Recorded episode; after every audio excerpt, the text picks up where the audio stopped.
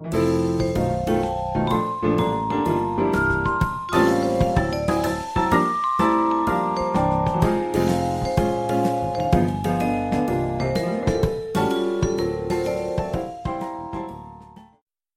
and welcome to the to this week's episode of Cinematic Adventures. I was going to say the final episode of the year, but I think this is going to be the first one of 2020. So happy 2020! Yeah, Merry Happy. uh, so uh, this week, instead of doing uh, our top 10 best of 2019 or our top 10 worst of 2019, we're going to do both because it saves time. Because I mean, we talk for like four hours and then you edit it down to two. So why not? uh, I could split it if we get to four hours. That'd be fucking funny. Let's start with the best list first. Because Wait, let's start with what we were just talking about a second ago and the glaring hole in your list of movies from this year. There's one movie that you were like dying to see that for some reason you saw cats instead of. Oh, look, here's the thing. We'll get into cats because trust me, we'll get into fucking cats. If you follow the podcast Twitter account on, We're not uh, gonna fuck Okay, you- we're not gonna fuck. if if you follow the the Twitter podcast account, um, you'll see my mental breakdown after I saw cats. So it's going to be fun. But yeah, I didn't see Jojo Rabbit because I saw cats, and then instead of seeing Jojo Rabbit the next day like I was planning, I got called into work, and I had to work from like four o'clock until twelve thirty. So the next day, uh, I was too tired to do anything, so I didn't see Jojo Rabbit, the best movie of the year. I love how you say it's the best movie of the year, despite not having seen it. I have so much confidence in that movie. If if it's not on my top ten list by the end of this, um, I don't know what the point of this list is. Okay then. All right, so I go because the most contentious, of course, for you. I, I actually, I think probably yeah. I think for both of us, it's probably the worst of list. Honestly, to me personally, despite a couple of really good movies, this was not a good year for movies. At least for me, for the ones that I've seen. Um, Um, I heard good things about Parasite, uh, Jojo Rabbit, uh, and a, and a lot of others. I saw a non-mainstream movie. Uh, I there are a few good the ones there. mainstream movies, but I didn't see all of them because a lot of them just looked like shit. And since most of the ones that I didn't see are on everyone else's top ten worst, I made good decisions. Uh, you should check out um, critically acclaimed top 10 best. They, they don't fuck around, they see everything. And so while everyone's doing the mainstream stuff, they go deep cut. Yeah, I have a job. Um, I can't really do that. Can't see every single movie because I would literally be just go like go to work, go to the movies, go to the work, go to the movies. But then at that point, it's not like to me movies are supposed to be fun. They're supposed to be entertaining. And if you're doing it as a task or as a chore, that's not fun or entertaining. Yeah, if you want me to see uh, like a hundred movies in cinemas, uh, pay me. Exactly. That's exactly. If I if we were doing this full time, I would see all of the movies. I mean, we already know I have the movie passes, but yeah, I have to pay full price I for a ticket. like, to and stuff. So oh, that's terrible for you. You should like I don't know, not live in Australia or something. yeah, yeah, get uh, free movies and Nope. healthcare. Don't go there. Don't do it. Don't do it. Don't say You it. do this every week. Yeah, you come back with that every week, and it's just not right. so here's the thing. I saw some movies in cinemas. I saw the important movies, the ones that I was excited for in cinemas. Some of those Except made my for top 10 worst list. Except for Jojo Rabbit. God damn it. I'm literally going to see it. I can't even see it today because I'm working tonight. I can't see Jojo Rabbit until like in a couple of days. I'm so angry. It's okay. As soon as I see it, I'll come back and I'll uh, get rid of my number 10 and then figure out where I'm going to put it. but how do you know that it's going to be in your top ten? Because You haven't not, seen I'll be sad. Ah, Okay. All right. So I say we do the top 10 first and then the uh, worst 10 last because we just like, I feel like we really want to bitch about the movies that we didn't like more Oh than we want to praise the movies that we did. Look, uh, my top ten worst list. Nine of them are the same movie. You can't do that because I can't do that with another certain movie. That's fair enough. But it's just okay. Fine. Uh, top ten best list of 2019 best movies that we saw, mainly on Netflix for me. Why are you clap talking? I don't know. Do you want to go first? Nope. Okay. uh, so my tenth best movie of 2019 is Pokemon Number Detective 10. Pikachu. Okie dokie. I love Pokemon a lot, and most Pokemon movies are terrible. Um, because they're basically either extended episodes or miss the point. And Detective Pikachu is hilarious and funny and has tons of references, and all the designs of the Pokemon are adorable. Okay. The only thing that uh, is weak about this movie uh, is the plot and the fact that I wonder who the bad guy is. Maybe it's the evil guy. Okay, you should see my face right now because you're sitting here like, oh, this is awesome, blah, blah, blah, blah, blah. And then you get to the only bad thing is the plot. What's the freaking point, Daniel? See, you can't talk to us. characters, the characters, and the design, and the world, and uh, the jokes. There's tons of stuff other than the Mm. plot. No, no, no, no, no. The whole point of a movie is to tell a story. If it doesn't tell a story, what's the point of the movie? It tells a silly story and a simple story, and it's interest. And there are other points to a movie, and the fact that you uh, only care about the plot is sad because this because movies like this, even though the plot's weak, are fantastic because of the characters and the the uh, jokes. Ryan Reynolds plays Deadpool. Ryan Reynolds tells Deadpool jokes as Pikachu. Ryan Reynolds plays Deadpool in every movie he's done since Deadpool. Let's stop Yeah. lying. to us, Okay, he is basically just once he played Deadpool, he's been Deadpool in every movie since. Yeah, but I like Deadpool, especially I've Deadpool as a little elec- electric mouse. He was essentially Deadpool in all of them. Ah, He was Yeah. pretty much Deadpool the billionaire in Six Underground. He does. He's not getting off the Deadpool train anytime soon. It's making A him a lot of- lot of money. People are loving it. He's sticking to it. I and I, I would too. Uh, people love Deadpool and people love Ryan Reynolds, and I love Deadpool as an electric mouse. An electric. Oh god, I love Pikachu. This the world building is so cute. The all the animals are amazing. This this world feels lived in and real, Mhm. and I want to see more Pokemon movies like this. I almost saw this movie on accident. I went to see something else, but I went into the wrong theater and sat through the credits or sat through the, the trailers and the movie started and I was like, what the hell is this? And then I realized it was Pikachu and I was like, oh, I'm in the wrong theater and I left. That's a shame. It's it's it's a good movie as long as you're like, okay, I get it. The detective plot is for five year olds, but the rest of it is fantastic. Okay. I love Detective Pikachu. He's so cute. He's got a little hat. hmm Next. Uh, do you want to do your You number have ten? you sound like the damn grumpy adult. Yeah. Do you want to do your number ten? No. Oh, why not? Come on. Because we're doing Oh. your list. Uh, all right. Uh, my number nine is Weathering with You. It's from the same director uh, that did Your Name. And this guy has a thing for skies because he's like, oh, Your Name, best animated sky literally ever. I can top that by doing a movie based entirely around weather. You're welcome, four people. Is this an animated movie? Uh huh. It's an anime. That's I where it. you wanted me to go next, isn't it? No, not really. Uh, so, uh, and this movie I saw in cinemas like eight months before it came out in the US because suck it. Uh, Did it come out in the US? Because I've never heard of this until right now. That's because it's an anime. So animes always get limited releases.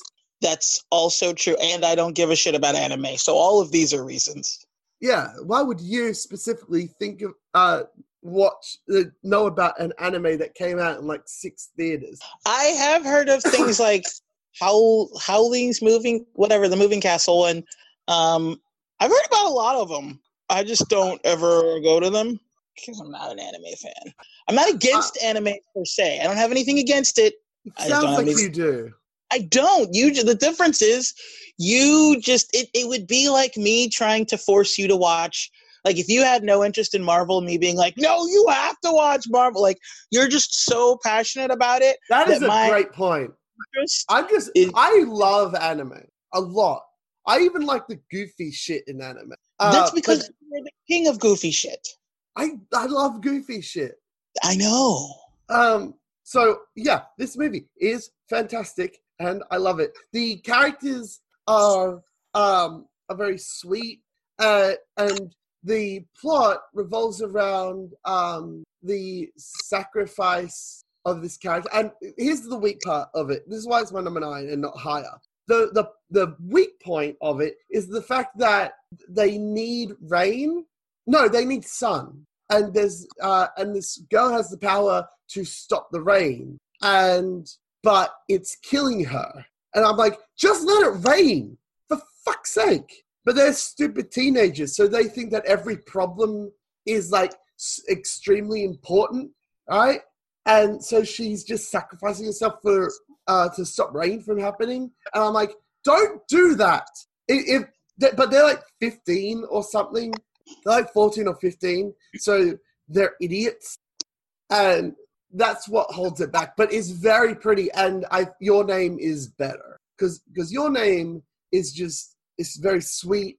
Uh, it's about these two characters connecting through uh, even though they're in different space. It's fantastic. But Weathering with You is still pretty good, but it's just not, you know, great because of that sacrifice. It, it, the fact that she's like, I want it to be sunny, so I'm literally gonna die, and I'm like, you're an idiot. Don't do that. Okay then. Feel feeling better? Yeah, I'm fine. Uh, it's good aside from the characters being stupid. Mm-hmm. And yet you're the character person. I know, which is why it's my number nine because it's really good. Aside from the fact that her decision is stupid, but like she's like fourteen, so it doesn't. She's getting younger every time you mention her age. I don't know her age. She pretends that she's like she she pretends that she's 18 throughout the entire movie, and then it turns out that she's like 14 or something. Mm-hmm. So I don't know her real age, but she is young enough to be an idiot and for it not to ruin the movie. But enough for it to make only on your number, only number nine on your list. Yeah, but now finally now. at number eight, we're getting to good movies, great movies. These movies. I, I thought we were getting movies. Okay, go ahead. Uh, the, my number eight is How to Train Your Dragon Three: The Hidden World. Oh, goddamn it, another one. There's going to be so much animation. Do you realize how much I love animation? So much. I mean, am now. I'm, I'm realizing it now. How to Train Your Dragon 3 The Hidden World is incredible. It's DreamWorks' best series, with How to Train Your Dragon starting with the father-son relationship and the fact that he wants to please his father, but he's but he can't kill dragons. Uh, and his name is Hiccup because they're really because Vikings are really on the nose uh, in the naming, and so we've seen throughout this entire trilogy Hiccup growing up and becoming the leader of uh, um, the their Viking tribe, and uh, they and them using dragons in order to um, in order to win wars and stuff, and it's fantastic. It's got some of the best animation uh, for flying I've ever seen, especially in 3D. It's incredible, and it doesn't. And what Disney's doing with animation now is they're like, we're making it look live action. And I'm like, I don't want it to be live action. I can watch live action movies for that. I don't want to see Lion King in live action, animated, animated live action style. Fuck off. No. Uh, DreamWorks has has that cartoony style that I like, but most of their movies are shit. And okay. this and this movie, How to Train Dragon Three, is great because it's, it's the natural conclusion of Hiccup of Hiccup's arc. It's brilliantly animated.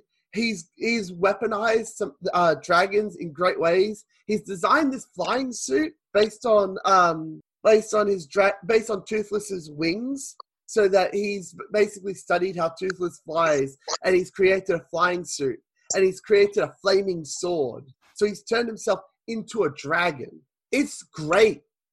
It's perfect, and he's got the um his arc is he starts off being uh, a letdown, and then he becomes a leader. And now that he's the leader, he has to figure out how to um, protect all the dragons that he's rescued uh, and the people that he's in charge of. And it's a, it's a great con- and it's a great conclusion to uh, his arc, the series, this trilogy. It's brilliant. I love it so much. I can't wait to hear the porn titles that have to come from this. Which I mean, if this is three, I'm sure there already are. I don't know why you want that to happen. Well, because you're talking about anime, and when you talk about anime, my brain goes the other way, okay? It's just how it's like I get into this vortex of from goody goody kitty, I have to go to like bad. That's just how my brain works. God, I love It's it. like I have Um, to walk the goodness with something rated R. Ah, damn it, you made me say that on a podcast. People will have I- heard me say this. I barely said anything. You're the one that wanted to say that. You were waiting. I was not. It obviously just came out. okay, go to the next cartoon in your Uh, series. I'm, I'm too busy thinking of porn titles now. oh, here we go. How to Ride Your Dragon. Uh, number seven. Hey guys, do you like Bohemian Rhapsody? Would you like to see Bohemian Rhapsody but good, with great editing and good characters and a compelling story? Are you? Did you like the good the music of Bohemian Rhapsody but thought, hey, I'd rather this be about something interesting? Congratulations, you have Rocket Man. Okay, Rocket Man is was- great. Have you seen it? I have. What did you think of it? It's the first movie on your list that I actually have seen. We had to get four in. Oh. Almost three of the movies, so there's that. Uh, Uh, I thought it was pretty good. Excellent. Rocket Man is amazing. It uses Elton John's music uh, and blends it with the with the um, the world and the setup. And he basically wrote all of these songs at different stages about different stages of his life. So they made the right choice of putting the songs where the stage of the life was. So he's got a song right. about Bernie Taupin writes the songs, but yeah, he they were about the stages of his life, though. uh, and it it starts with uh, with him as a kid, and he's a musical prodigy, and his dad does not give any kind of shit. And every it Not giving any kinds of shits, even though he's a, a millionaire at the end. every single decision that was made in Rocket Man, I wish Bohemian Rhapsody did something that interesting or clever. Well, you know the Bohemian biggest difference, right? Yeah, I do. It's ego.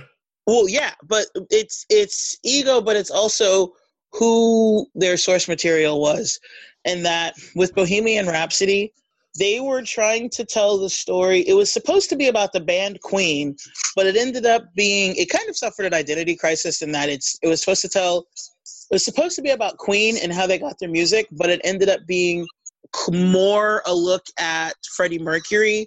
But you did it without actually having Freddie Mercury's input. So it was basically how the band Queen wants to be remembered and how they want you to see Freddie Mercury. Whereas Rocket Man is more about how Elton John views himself. and he does not hold back. He has absolutely no um, ego anymore. He's No, he been has through. Ego, shame. Yeah. He has he has shame, and he feels it, and you feel it.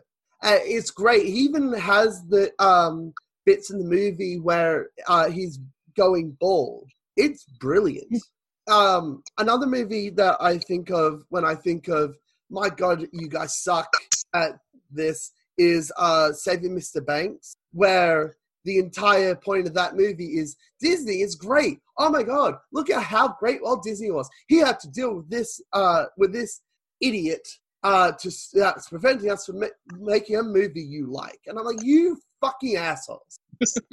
I So- actually didn't see the movie because I knew that it whitewashed the history of Walt Disney. Walt Disney was not a good and I knew that they were going to paint him in, in a picture of being a good Yeah. person. They even So- starred Tom Hanks. Tom Hanks can't play a bad guy. Have you seen The Circle? He can't play a bad guy. He's Tom Hanks. Yes, I've seen the circle. Uh, so Rocket Man is perfect, and I think it's even better I mean, knowing how wrong it could have gone. is it perfect? It's perfect. I can't It's think not- of anything good. wrong with it. It's no, of course not. Look, the gay man wearing glasses is saying that the movie about the gay man that wears glasses is perfect. Gee, Here's, wonder how you came about that decision. here's the thing: Bohemian Rhapsody is also about a gay person, and that movie sucks. Yeah, yeah, but it wasn't told again. It wasn't told through his point of view. Yeah, It was and they hide. band- They try and hide the fact that he's gay until like the very end. I don't think that because I I watched it and it it was he was he was gay throughout the movie, but in real life he actually did almost get married, just like um uh, Elton John got married. it's also, I they love. were- By the way, I love the scene where um, I, I love the the framing device of him being in rehab because you can get away with the with the uh, uh over the over the top elements of that because it's it's him recounting it and he's yeah, but let's it. face it. Without him being in rehab, like if I feel like if Elton John were to sit down and tell us a story, he did. That's just how he would tell it. That's how he's a very eccentric man. Okay, Uh-huh. it would be like you trying to tell a story. Like that's It'd just like it's me if I had talent. Well, I mean, I wasn't gonna be mean about it, but you said it. I didn't. Uh, it's uh, this is exactly how I would tell a story, and I love the fact that he has "I'm Still Standing" at the end, which is my favorite Especially John song. The anime and everything, like the anime elements, like the crazy weird shit that happens. That's you. That's you. It is you. If you had, a, if you were a millionaire and you were to tell your own story, you would tell it exactly like this. Yeah, if I if I felt that my life was interesting enough, this is how I present it. Which is amazing to me that this movie is number seven and not number three or one. Uh, yeah, because like I don't care about stories uh, that Clearly. um, that I don't know. I love this movie. The fact that it's number seven proves how good number six, five, four, and three, two, and one are. Okay, let's get into it. I'll be the judge of that. All right, my number six is Klaus. It's Christmas course. movie. It's animated. The fact that it's animated in 2D and has 3D lighting. Shut up. This entire movie is brilliantly animated, and it's done by the guy by uh, people that worked on old Disney movies, and it it's made with the artistry that I love in animation. And the fact Can that you like, hear my eye roll? That's what I want to know. Can you hear my eye roll? So here's here's uh, here- okay. Well, fine. What about the plot then? The plot is uh taking this extremely cynical uh origin of Santa Claus and Christmas, but mainly Santa Claus. So it takes this cynical origin of Santa Claus with this postman that wants to con people, and he's like, "We got to write letters to Santa Claus, but no one know how, knows how to write." So he goes to the school, and the teacher is like, "No one sends their kids to school, so I've got to sell shitty fish." I hate my job and my life, and I just want to get out of here. So he starts a school, or convinces the teacher to start a school, and all the students to go to school and learn in order to write letters to Santa Claus, so that he can send letters. And it's got a it's got a very cynical origin, but it, it just comes together, and it's so sweet by the end. And you got this guy who's a giant fucking lumberjack that makes toys, and he and he becomes Santa Claus due to um, a bunch of weird circumstances. And the and there's a scene uh, where and these kids just make up magical stuff about him. Uh, and it's like I saw him flying because he, there was a there was a thing where he went up a hill and he flew past a window and he was just falling and it's fucked. it's so funny, and they they have reindeer because the uh, the animals that they use couldn't pull stuff in the snow, and he's like, we can't pull snow with this heavy load, and he's like, no, we need to deliver presents so that I can make money or something. And then they get reindeer, and you slowly see everything build. Mhm. Ah, I love it so much. I had the inclination, I could finish it, but I didn't get past the first act. Well, yeah, because I, I got as far as him conning the kid into sending the mail, and the kid's dad came home, and then I was like, yeah, I don't care. And I stopped paying attention because it was just it. Honestly, I wasn't that fully vested in it because I was like doing something else while it was on, and I was like half listening to it. and I just I didn't care, and I didn't. It wasn't enough to make me want to be interested. The 'Cause, first, like- the first act is like all build up, and I can see not getting into it, especially if you don't like kids movies. But Yeah, but the second and third act are just so good, and the first act is pretty fun, aside from the fact that he's a complete asshole. But that's the start of his arc, and I love it. that's the fact that he's an asshole isn't what turned me off. It's the movie itself. It wasn't. It didn't hold my interest. I just I didn't care. Here's the thing. It's on Netflix, so it's not like I paid to see it. I just chose something else. That is a shame. It's the Uh, truth. Uh, so yeah, that's my number six. I think we should do uh your ten through six because my five through one are the best movies of the year, and I want to hear your ten through six first. Well, but the the whole ten is supposed to be your best movies of the year. That's the yeah, whole but like the list. now It's we've done my now that we've done my uh bottom five, what's your ten through six? this is just weird. Why are we going back and forth? Um, Because I want right. to focus on the, our number ones at the same time. all right. Um, I didn't have any particular order. I just came up with ten movies, which I did about mm, ten minutes before we started because I couldn't think of movies that I, I went through all the movies that I saw this year, and I was like, yeah, those just don't. But they don't fit on a best te- on like a favorite ten list. They none of them did. And then I was like, all right, I have to pull some. I, just, I personally went with the ones that were the most memorable, or the ones that I remember coming out of thinking that was good. That was, that was fun. I'd see that again. And uh, like, first of all, I have to admit, I did not see a lot of movies this year. There are a lot I still haven't seen. I still haven't seen Uncut Gems. Um, I haven't seen Parasite. There, just there are tons that I did not see.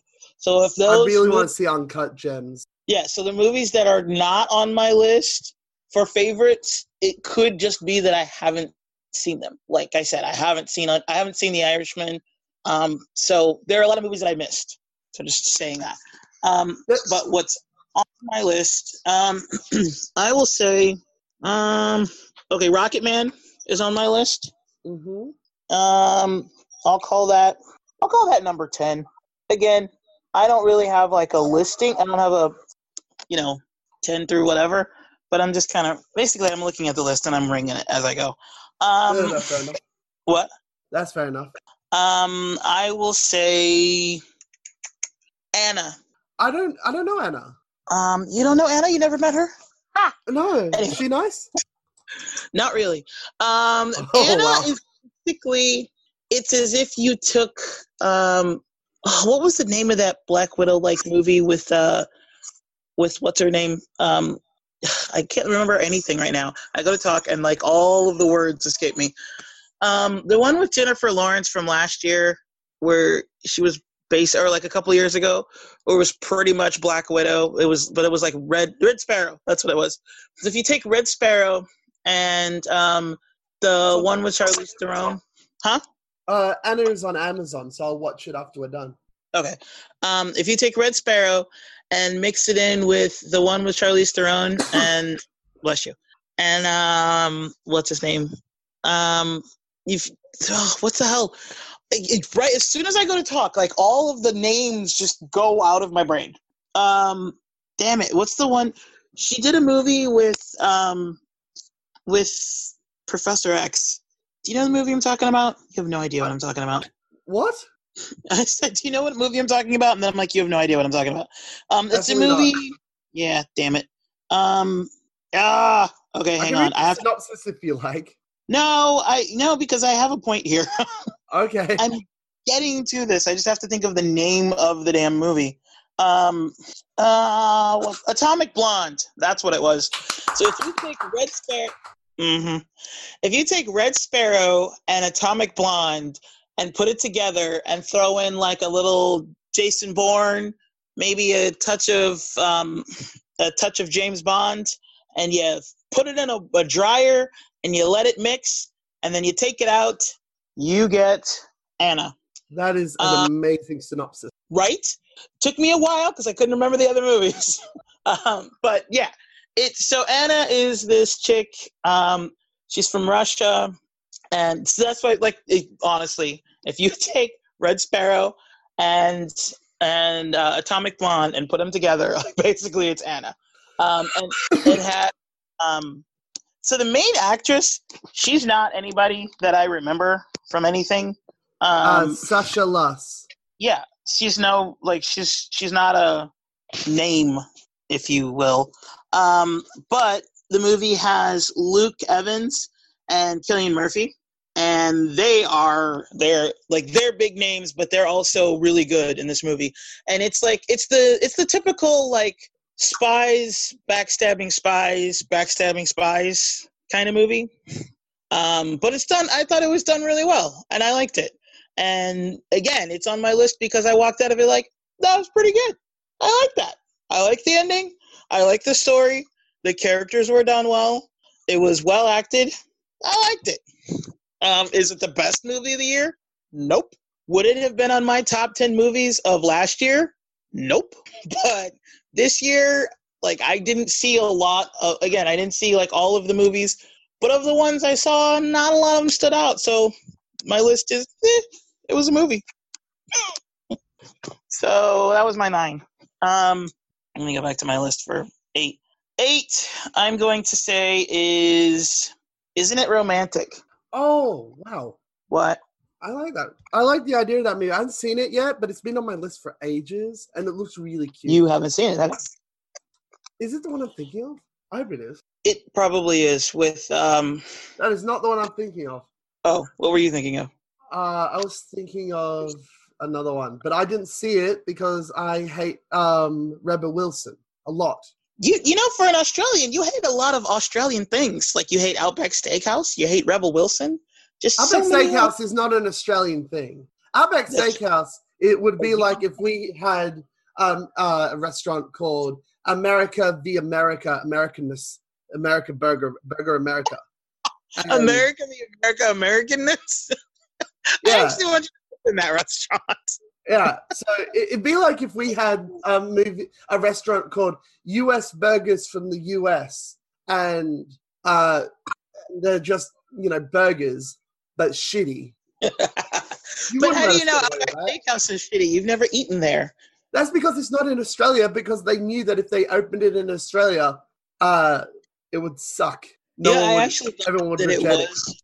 I actually thought that it was from Australia until you nope. were like, "What the hell is Outback Steakhouse?" And I'm like, "What?" I thought it was, thought it was Australia and came here because it's it's always been promoted here as an like as an Australian steakhouse, and I was like, I thought it was your thing. No, it's just themed Australian, I guess. Well, we do that in the U.S.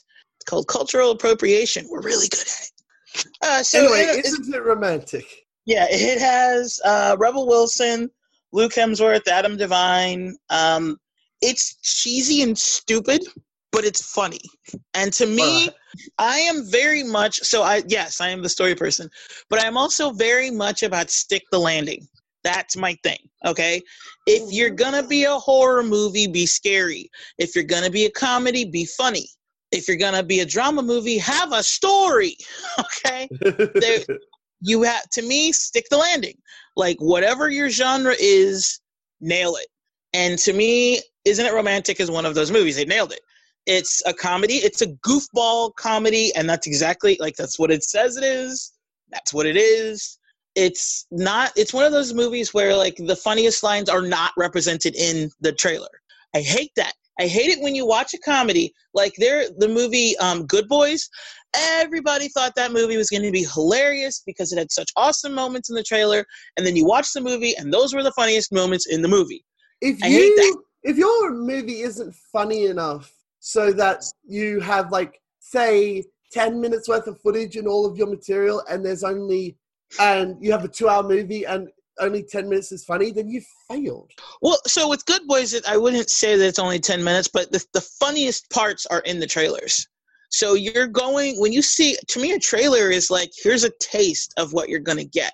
And when that taste was what you're to get like it was the best of what you get that's that's dumb. And isn't it romantic? Like the trailer is funny, but the movie is actually funnier. At least it was to me. So, um, and I love that because I love how she just points out everything that's absurd about romantic movies. That's what's so funny to me is that it's a meta romantic movie. It is a romantic movie, but it's meta about it. Like every step of the way, she's like looking at the camera, like, "What the fuck." So it's like it's a movie of fourth wall breaks, but it landed with me. So and it didn't with a lot of people. With a lot of people are like, "Oh, it's just stupid," because people, like you said, like they don't like Rebel Wilson. But I, I, don't I hate Rebel. Wilson. All of her, all of her jokes, at least the ones that I just know her for, is I'm fat and then I fell over. That's it. No, also, she has that. She has a voice that irritates me. Oh well, in this movie, she actually has jokes. Like um, one of the things that at least wasn't in the trailer that I, any of the trailers that I saw. Um, Luke Hemsworth is like he's ridiculously like in love with her for no reason, and she keeps pointing it out. She's like, "I don't, you don't even know me. Like, I don't know you. What? Stop. Just no." And then uh, what It's Liam Hemsworth. did I say? Oh, I did. Yeah, I think Luke is the older brother, isn't it? I don't know. I got my Hemsworth brothers mixed up. Sorry, it's Liam, the youngest Hemsworth. Um, baby Thor. Uh, ooh, I'm calling him that from now on. Okay, so baby Thor is in love with her for some reason. And she's like, why? Like you there's no reason for you to be in love with me. And then she's like, what the hell is going on? This is like a nightmare. I need to wake up because she finds herself in a romantic movie situation. And he like oh, pulls up it is. And he pulls up in a limo and he's like, call me. And he throws rose petals. She's like, I don't. And he goes, look at the rose petals. And she's like, they're fucking rose petals. Like, I, they're just, you just threw rose petals at me. How the hell am I supposed to get your number?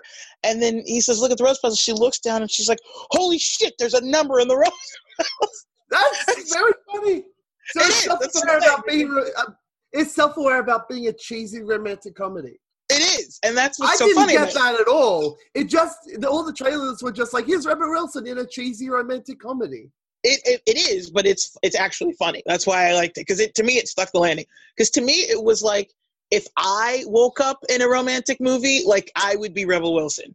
Like I, because I would be like her, like what the fuck? Why is everybody being so nice? Knock it off. Because she lives in New York City, and then she, you know, has this accident, and she wakes up and she's like, why does everything smell like lavender? Where are the homeless people? How come I don't smell piss? Like, and she's Oh, that's hilarious. Throughout the It's movie, a- and she's like, no, no, this is like- not the real world. And then, like, the one if, um, she goes to open her closet. Right. Um, and at one point, she goes to open up her closet, and it is like never ending. And she's like, "What the fuck?" And she's like, "Where's my shitty little closet with like no clothes?" And she had a dog. So she, in the beginning, she has a dog, and the dog pretty much hates her. Like nobody likes her, including her dog. And she's just like trying to get the dog to like her, and the dog's like, you know, fuck you. And then after she, you know, um, why, when she wakes up and she's in this dream, the dog like loves her, and she's like, "What the fuck? Like you hate me? Like what the hell?" and then she has a um a drug dealer neighbor that's gay and i don't even Uh-huh. think that she knew he was gay and she didn't know that he was selling drugs until so in real life she knocks on his door and um or she knew he was gay but she didn't know he was selling drugs and she knocked on his door and she was like no it was the other way around he's selling drugs and she thought that it was he he had all these women coming in and out of his apartment. And she thought that he was straight and just a player because he had women like come you know night and day. And he was like no i'm a, i'm gay. I'm a drug dealer. And she was like oh. And he was like what? Oh so just because i'm gay i can't be a drug dealer? She's like no. No you were gay or the dealer. and then and then he like slams the door on her. And then when This she wakes up in the really well. when she wakes up in the dream, he's basically you. He's like this, this. He's like you know the like the gay best friend in a romantic comedy, and she's like, you don't even like me, and it was so. It's like the whole thing is so in your face about romantic comedies, and she would like point out how stupid they are as she's living it, and she was like, "This- no, like none of this works. That's so a it's one. fourth wall, and I really well. Um, I sold You're it pretty well. That's, that's you're what it it is. very That's- well. oh, You're thanks. it better than the trailer did.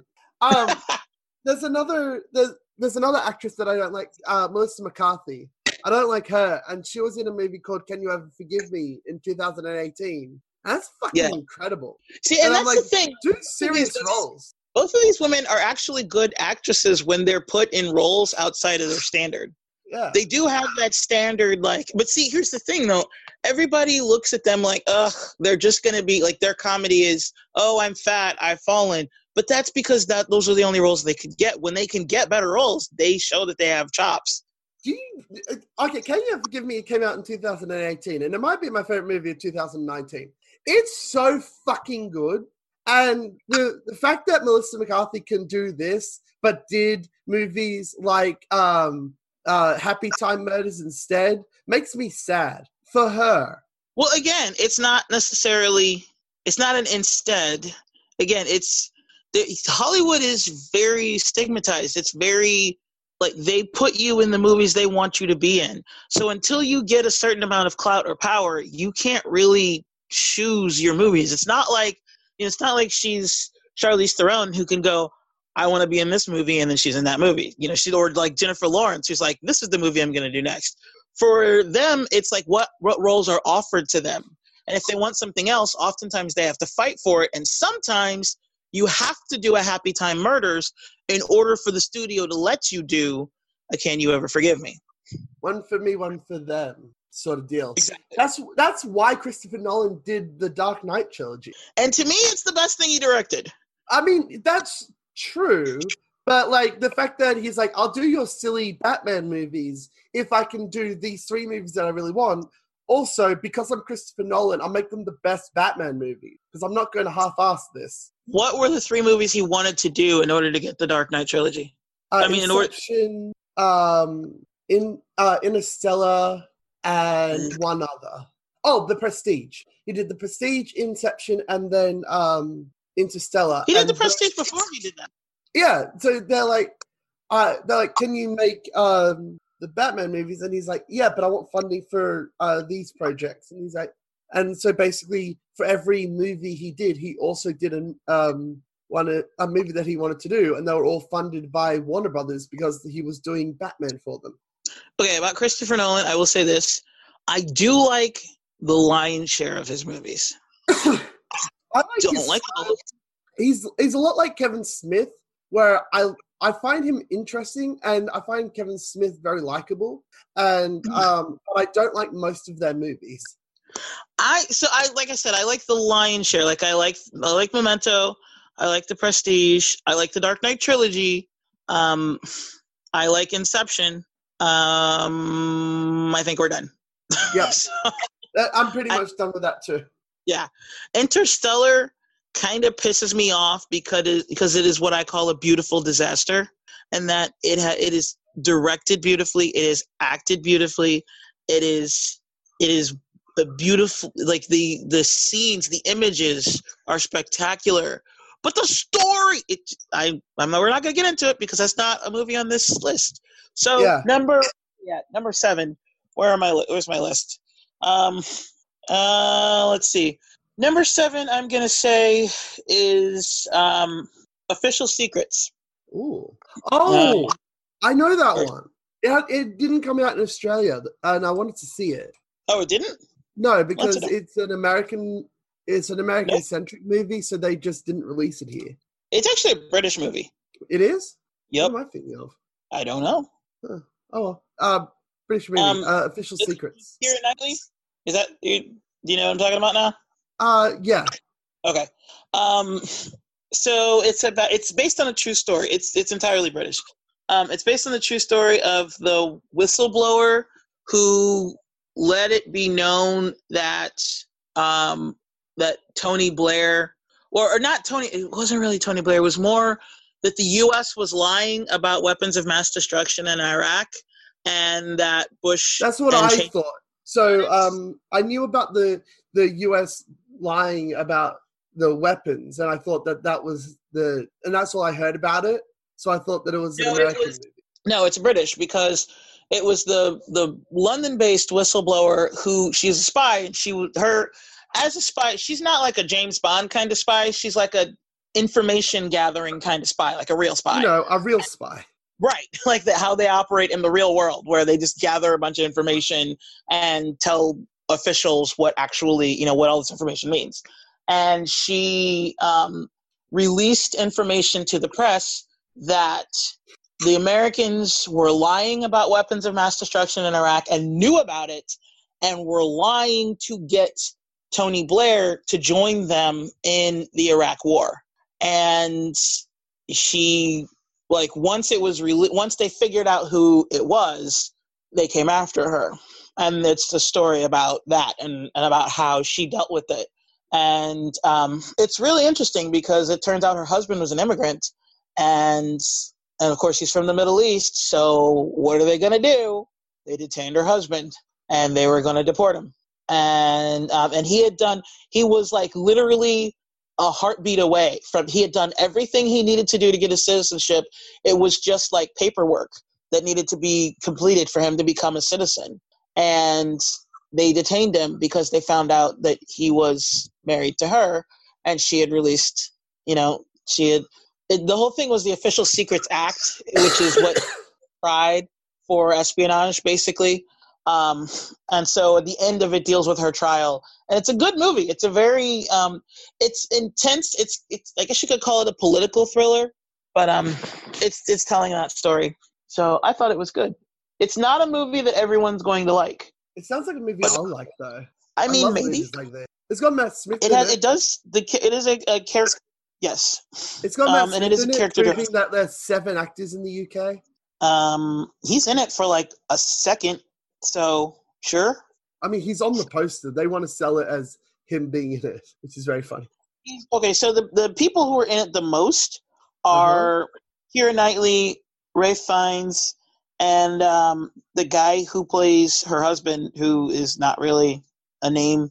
Um, Rhys Ifans has the most energetic performance. He's probably the the the funniest.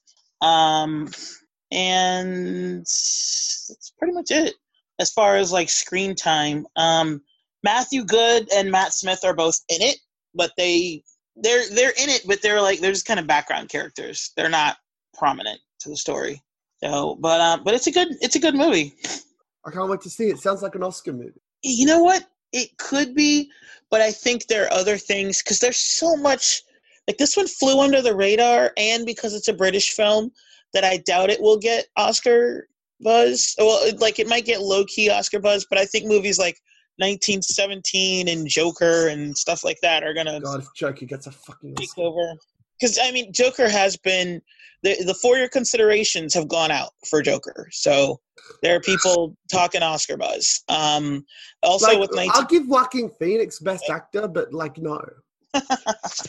so you're a fan of Joker. It's your favorite. Oh yeah, it's Um, number one. We'll get to it. Number six, Spider Man Far From Home.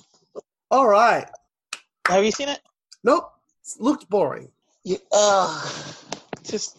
Uh, I don't really watch superhero movies. I only watch like big superhero movies or superhero movies like um Spider-Man into Spider-Verse.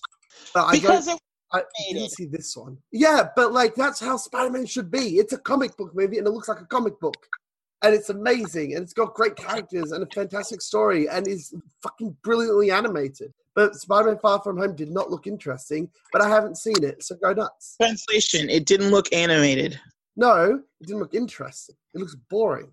But how did how could Spider Man be boring? Because we've had nine Spider-Man movies, and and eight of them are the same movie. No, we've had the MCU. This is the second one from the MCU. Yeah, you go. Anywho, I haven't even seen it. I might love it. The, it's the movie that was almost the last movie of Spider-Man being in the MCU. Um, because of the whole debacle that happened earlier this year that Tom Holland single-handedly ended. That's how I'm gonna remember that. Um, I mean, I am glad they came together to have one more movie because this movie ends on a cliffhanger, and it would Uh-huh. really suck for that to be just like, well, that's the end of Spider-Man in the MCU. Moving on. Like what? I'm I'm really glad that they got um, J.K. Simmons back to play J. Jonah Jameson. Which is funny that you know that, but you haven't seen the movie.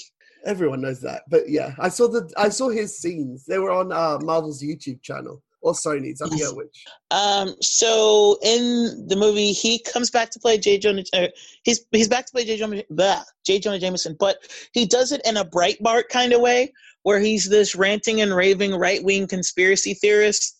Um, but he just so happens to be kind of right about certain things. And the way this movie ends is pretty interesting. I wish you'd seen it so that I could actually talk about it. You Because it can talk has- about it again. I don't care, so go nuts. I can't I can't discuss with you like, do you think blah blah blah because you didn't see it. Um, but I think my point of all of this is that um, the way the movie is played okay so the the trailers made you think that like spider-man is going to team up with mysterio and mysterio's a good guy well I didn't believe fans, that for a fucking second. In, in the comics, Mysterio is a bad guy, okay? And in the movie, dun dun dun, Mysterio's a bad guy. No uh, shit. but I do like the way they did it. They did it in a very MCU way, which was to take something from the comics and make, put a slight twist on it to make it more palpable for real life.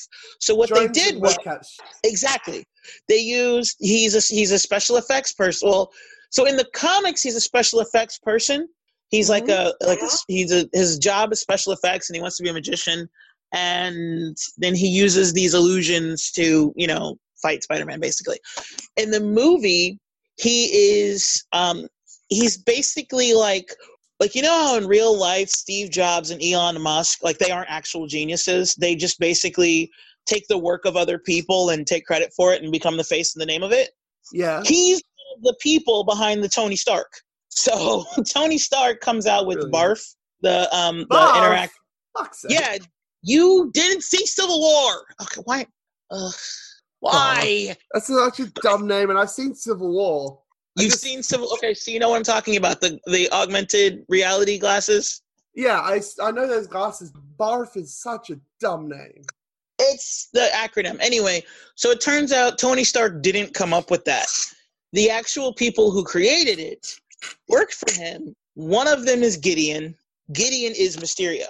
And it turns out that after Tony Stark died, he renamed the glasses Edith, which is another acronym which stands for Even Dead, I'm Still the Hero.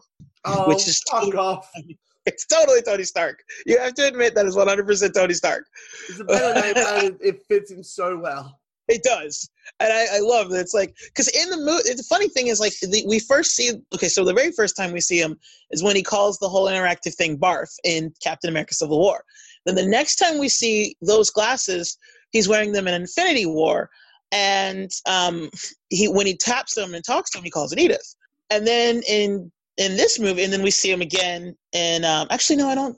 No, we do. We do. We see it again in Endgame, and then in this movie we get the name we get the he named the he named the glasses Edith long back before he thought you know he was going to die years before he died and or yeah years before he died and he named them even dead i'm the hero okay so, so that's so that's why i didn't see it what, everything you're describing because tony stark's massive ego yes because this movie is an Iron Man movie with Spider Man in it, and I didn't want to see that. I wanted to see a proper Spider Man movie. I, I Wait, didn't want Spider Man. Said it was an Iron Man movie with Spider Man in it. That sounds like you were listening to people on the internet who said I that. literally, I literally just heard you.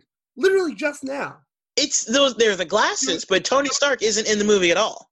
Yeah, but it's it sounds to me from what you have been saying right now that Tony Stark is the important one, and then Spider Man's just doing stuff for Iron Man's legacy. Tell me about Spider Man. Okay, so Spider Man in this movie is reeling the loss of uh, he's reeling loss of Tony Stark, and also everything that happened during. Remember, this happened. This movie takes place right after Endgame. So Tony Stark is dead. Captain America is gone. Um, lots and lots of heroes died.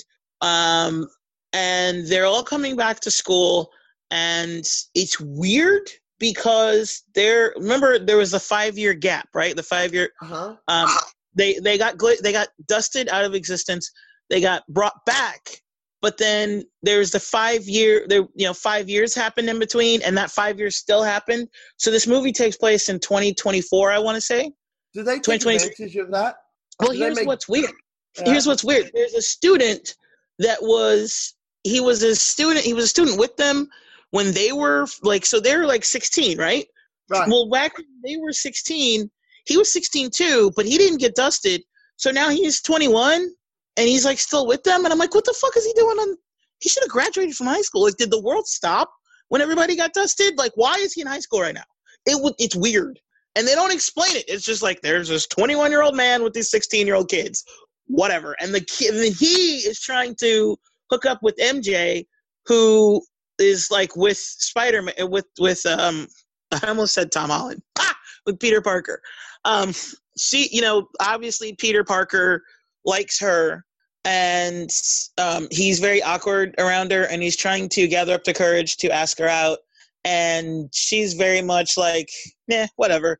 Um, but then she, of course, figures out that he's Spider Man, and then she helps him figure out that um, that the, so there are supposedly these elementals that are coming in that are supposed to be coming from um, from a multiverse like from so spider-man gets brought in with nick fury with air quotes nick fury and he's told that you know here's gideon he's mysterio uh, or not gideon i keep saying gideon um, Gl- um glenn but they call him mysterio it's like mysterio is from another universe the, there's a multiverse now and um, this is Earth 616, which anybody who is a true MCU fan knows that's not true. Because the comics universe, the main comic universe is Earth 616. The MCU verse is Earth 919999. Oh, seriously? they they actually explain that it's a different universe. These aren't no, just adaptations of comic books. You have the comic books they happen in six on six, and then yes. the MCU is slightly different, and it happened in, in that. Uh, yeah, the so well, okay, so there in the comics there's a multiverse, right? It's kind of like right. it's the easier way to explain it because the Marvel multiverse is very it's very difficult to explain, but and um I think Crisis on Infinite Earths probably explains it a little bit better from DC because they also have the multiverse where it's like each universe has its own name but in the MCU, each universe has its own number, and you count them by Earth because that's the planet we live on. So uh, in both of them, both DC and and Marvel, you you consider the Earth versions. So um, so the Earth in the comics, that multiverse designation is Earth six one six. The MCU version of Earth, like the real life one, supposedly, is Earth. Um, I think it's one nine nine nine nine nine nine. It's like a bunch of nines. Okay. Um, so when he comes, when he comes and he says, "I'm like, hi, you're in Earth six one six," we know that he's lying because this isn't Earth six one six. So anyhow, um, so oh my god, if that wasn't just a mistake and that was an Easter egg for him not knowing anything about the multiverse, would have been so good it wasn't a mis- it was an Easter egg. Um, it wasn't a mistake because because like I said, it was it was for us. It was for the it's for people like me. Marvel loves me personally. Okay, Marvel loves people like me who are just big nerds that read comics and watch movies and will watch every single movie and pay attention to every every moment and every frame and know oh that meant that and this meant this and then this is the person we're going to see next. So Marvel makes movies for nerds like me, and that was a that was a nod to me of like you know Mysterio's a bad guy. Mysterio's a bad guy. okay. So, and here's it's how. Great. There was um an interview. I don't know who who plays Mysterio. I forget his name. In the movie? Yeah. Jake Gyllenhaal. Ah, Jake. fuck, man. Jake Gyllenhaal. Uh, when he was doing an interview after the movie came out, he uh, uh people he did uh like a Wired auto complete or something like that, and he was like, and he's like, we uh, and he answered a question being like, uh, we all went, it was pretty obvious that Mysterio was a bad guy. And he's like, yeah, to you, not to the people that only watch the movies. That was that was for them. We know that you know. We didn't try and hide it. Well, yeah. like it, it was basically him admitting that Marvel knew that there's absolutely no way to keep uh, Mysterio from being a bad guy to be known to anyone who reads the comics. Right. Um, yeah, he it was it was. But the thing that I like is um, you it's a movie that is worth a rewatch because if you go back and like when you watch it the first time and you go through, um, we're in the position of Peter where we're believing his illusions. We know, like we, even though we're comic book fans and we know he's lying, we're still seeing his illusions and believing them, and we're like, oh well, there's a monster. Oh well, you know, buildings are actually being knocked over and things are being like Peter is wet, there's water, you know, water is really happening. So okay, there's an actual monster, and then you find out like it's drones and and you know mocap and all that stuff, and you're like, oh okay. Um, so it was amazing that like that worked, but then you're like, well, there are scenes like um, there's a scene of Peter sitting on the roof. Shouldn't that have been obvious to Peter? Because Mysterio floats up to him and is talking to him like face to face. Like Mysterio's floating up and Peter's sitting on the edge of a building, and then Mysterio sits next to him and is talking to him. And I think at some point he even puts a hand on Peter or something. And it's like, wait, how is that possible? But then if you watch the movie again, the, the camera pans in a way that as the image of Mysterio is floating up, the Jake Gyllenhaal is walking behind him, and he sits down as the mo as as his um his image floats over and has a seat. So then when he touches him, he's actually physically there. See, this So is I like selling this. This is selling the movie way better than all that Tony Stark stuff. Yeah. Well, like I said, Tony Stark isn't in the movie. Some people do. Some there are people who don't like the fact that Tony Stark like created another villain because they're like, oh, again, you know, he's the Well, reason why he. That he, is a that is an inevitable weak point of this movie that I'm going to not like.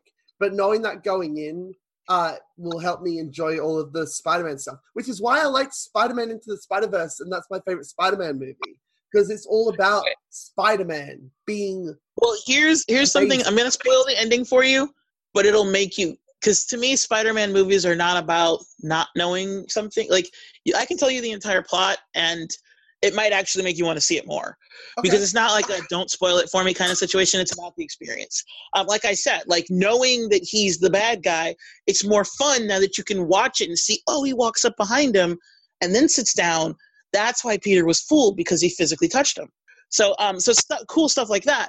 And then um, when he's so he sends Peter on this. Uh, th- so the, the the plot of the movie is that Peter needs to come to terms with being Spider-Man and or being Peter Parker. So yes, it is a redo of Spider-Man 2 in a way. And like, you know, do I do I just be Peter Parker and get the girl or do I have a responsibility still to be Spider-Man?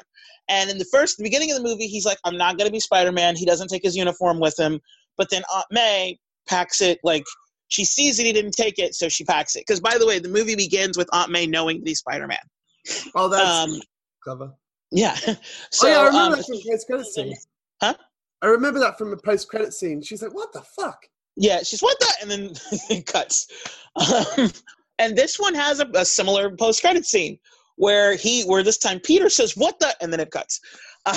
Um, so, um, so he's his personal demons are like he's a 16 year old kid.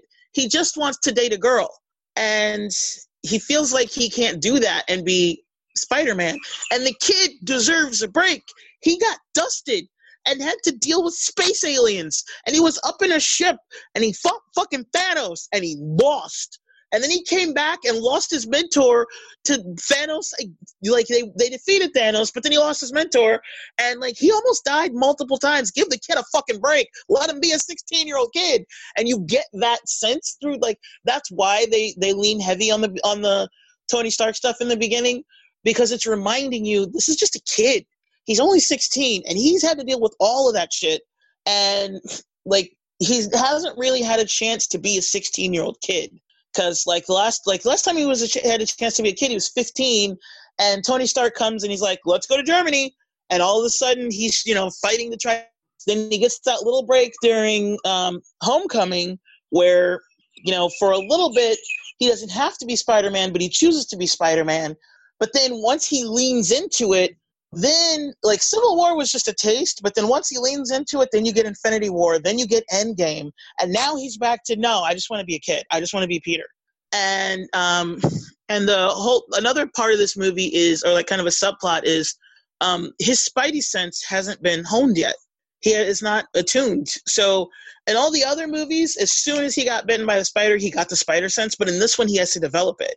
So and it's funny because may calls it his peter tingle and he's like it's not a tingle um, but he's got to develop it and um, at the very end of the movie he does and so so what happens is like she goes to throw something at him and it just hits him and he was like what the hell and she's like oh i thought your peter tingle would like have noticed it and he's like stop calling it that so so the beginning of the May. movie Aunt May is Because great. she's- literally all the movies she's in.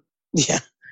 Um, and so it's it's kind of like it's it's again it's kind of harkens back to the Raimi Spider-Man films where like he lose he lo- he doesn't really lose it but like his Spidey sense isn't tuned in because he's not 100% tuned into being Spider-Man.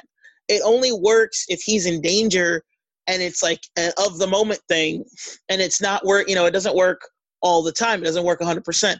And it's kind of, yeah, it is kind of a retcon of like, why didn't he notice this in this movie? And why didn't he notice that?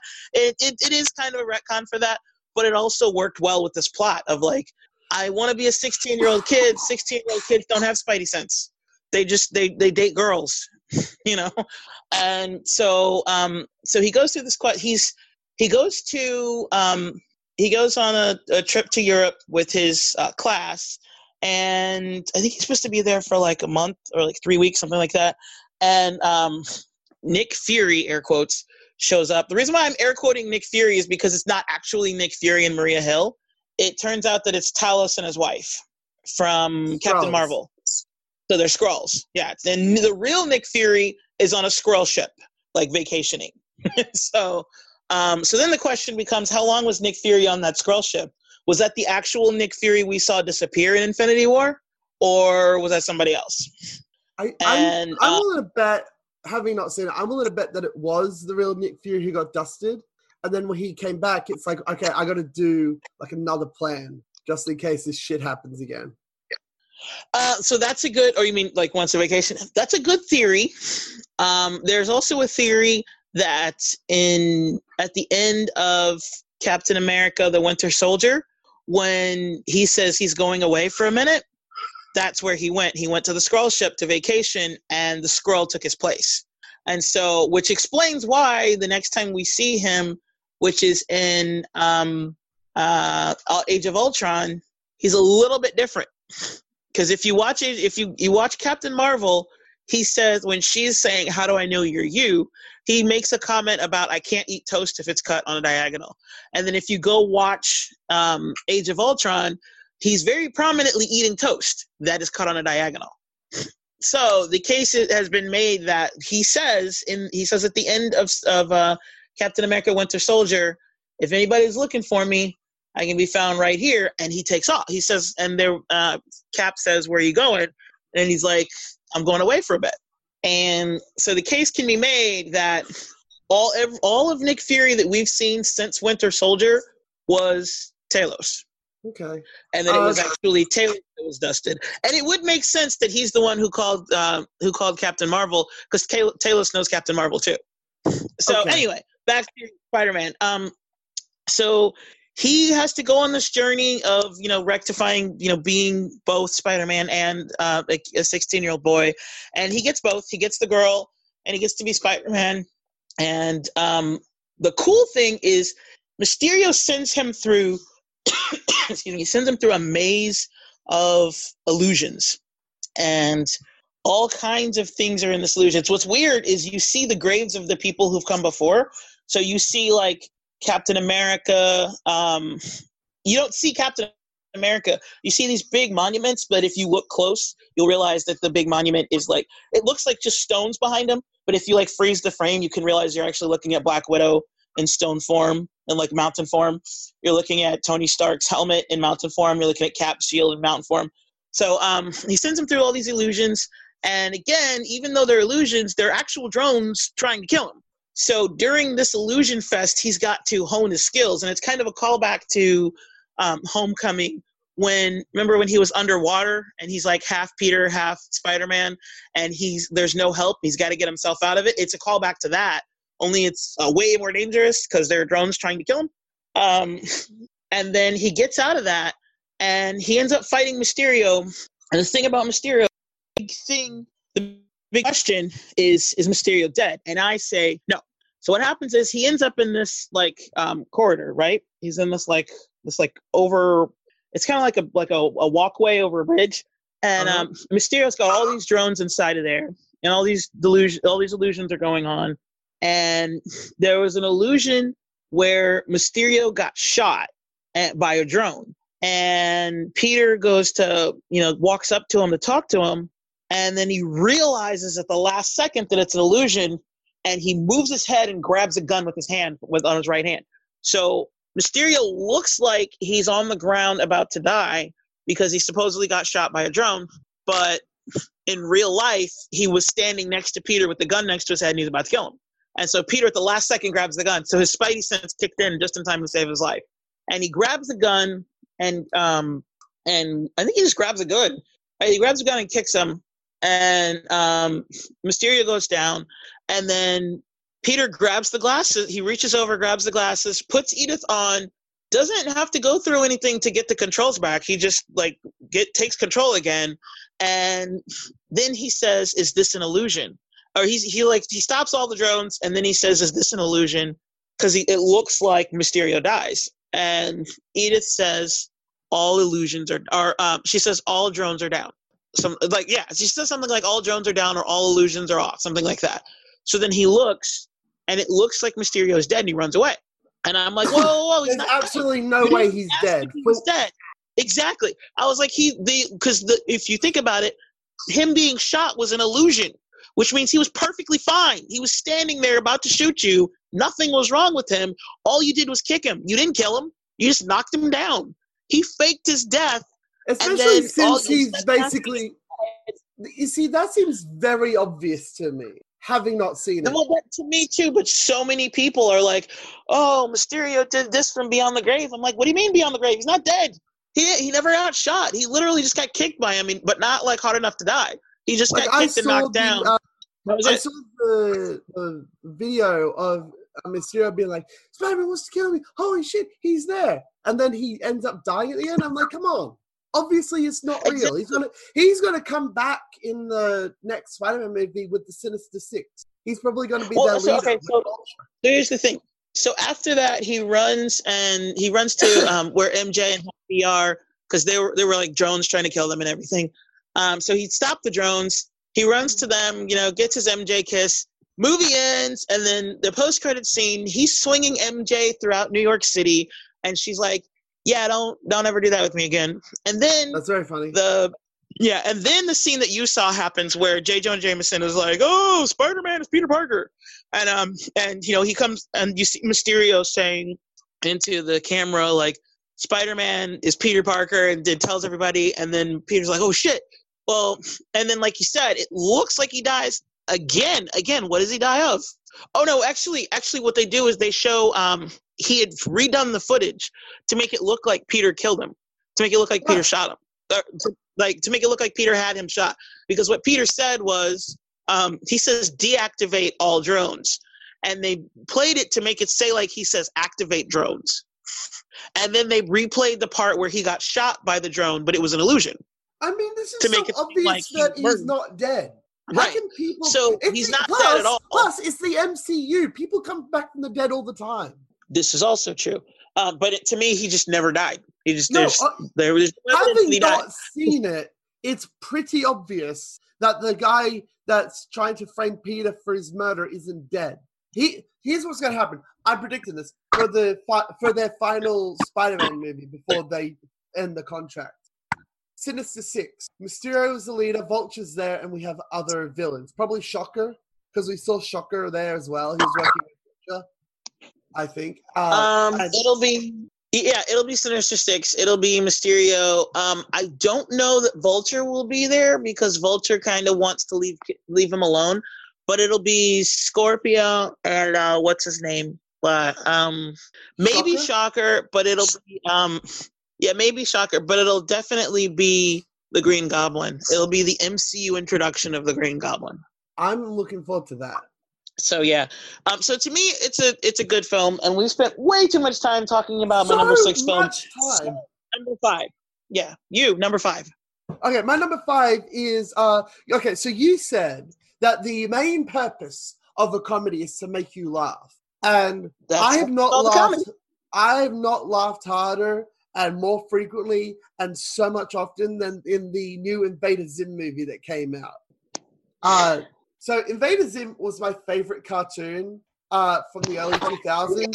It's so fucking good and it's hilarious. In Zim, Zim is this little alien who, uh, and the the their entire uh, political structure is these two are in charge because they're the tallest ones and they're called the Almighty Tallest, and it's so fucking funny, and everyone hates Zim because he's an idiot. So they send him to like these random coordinates, and it's like invade a planet that's like way over here, way there. All right, invade that planet for us. And so, and they think that there's no planet, but it turns out it's Earth, and that's great. And so the entire show is him trying to take over the world, and this little mad scientist goth kid uh, and his little sister called uh, called Dib. Uh, Dib is this little nerdy uh, goth kid who wants to be a scientist, and it's all like uh, it's all sci-fi and gross and hilarious. and and um, their plan is to move in a straight line, and if your planet is in the middle of their straight line, uh, they'll destroy your planet to just keep going in a straight line. It's funny as fuck, uh, and uh, it's the it's so fucking funny, and there's tons of jokes, and it's it's like and it's childish humor as well, but also like really really really funny. Uh, like he spent like the reason that Zim it's 2019 and this ended and the show ended in 2004. So he's been so they're like, where have you been for the past 15 years? And it turns out that Zim was just hiding in a toilet to drive Dib mad. It's Uh, it's, it's the funniest shit ever. I love it. And it's it's called Invader Zim Enter the Florpus. So you know they're not taking themselves seriously. okay. It's but like it doesn't make any sense at all. Like if you try and think about this logically, your brain will explode. And you who likes uh story will be like, that doesn't make any sense whatsoever. But like it knows it and it's really fucking funny. All right. I love it. But we're also running out of time. Um, Okay. My number four is Avengers Endgame. Blasphemy. I love. Well, no, I love Aven- I knew. I knew it'd be your number one. I, I knew it. Moment I saw it. I don't know for sure. I- But a moment, Anything. yeah. But like, what are you thinking about? Anyway, it's number four. Uh, I'm gonna skip over it because I'm gonna save it for you. hmm But it's. You're the- assuming it's gonna be my number one. I am definitely assuming that. I might be wrong. It might be not be on your list because you hate it so much. Shut up. okay, next one. Uh, so skipping Avengers Endgame, which is the third best MCU movie. Uh, I'm going. There's a movie that came out. I think. Wait, I just want to qualify this with he doesn't know what the hell he's talking about because he hasn't seen all the MCU movies. Go on. All right, that's fair enough. Um, so on Netflix, there's a movie that came out like in, and no one has seen it. Not even my favorite critics have seen it. No one's seen this fucking movie because it's on Netflix, and Netflix hates me. Netflix is like, hey, you know this movie that you're definitely gonna like. We're not gonna show it to you. You're gonna have to hunt this shit down. You don't have to go deep. Uh, it's called uh, Elisa and Marcela, right? And it's about the the first gay marriage ever. Okay. Um, it's in 1901, and um, these two girls meet, right? These two women meet, and uh, the first half of the movie is just the fun, adorable courtship. It's it's very cute. Uh, you fall, I fall, fell in love with these characters. They're great, and there's like they have like they experiment with sex, and it's really interesting. They have sex, and they use a, an octopus as a prop, and I'm like, that's interesting. I guess it's just it's Okay. it's really strange. Um, the the it's basically these two love each other a lot, and they want to get married, and it's 1901. Um, What country so place in? I don't know. Uh, it's Spanish, so it's Spain. It's, it's set in Spain, and um, these t- it's based on a true story of these two that wanted to get married. So one of them uh, dresses up like a man and goes to uh, this church and gets married uh, there because the guy is an idiot. And and the moment and then they do that, and the moment that they go um, that they get back to town, they're like, that motherfucker is not a man. That is clearly some that, that's clearly a woman in a suit.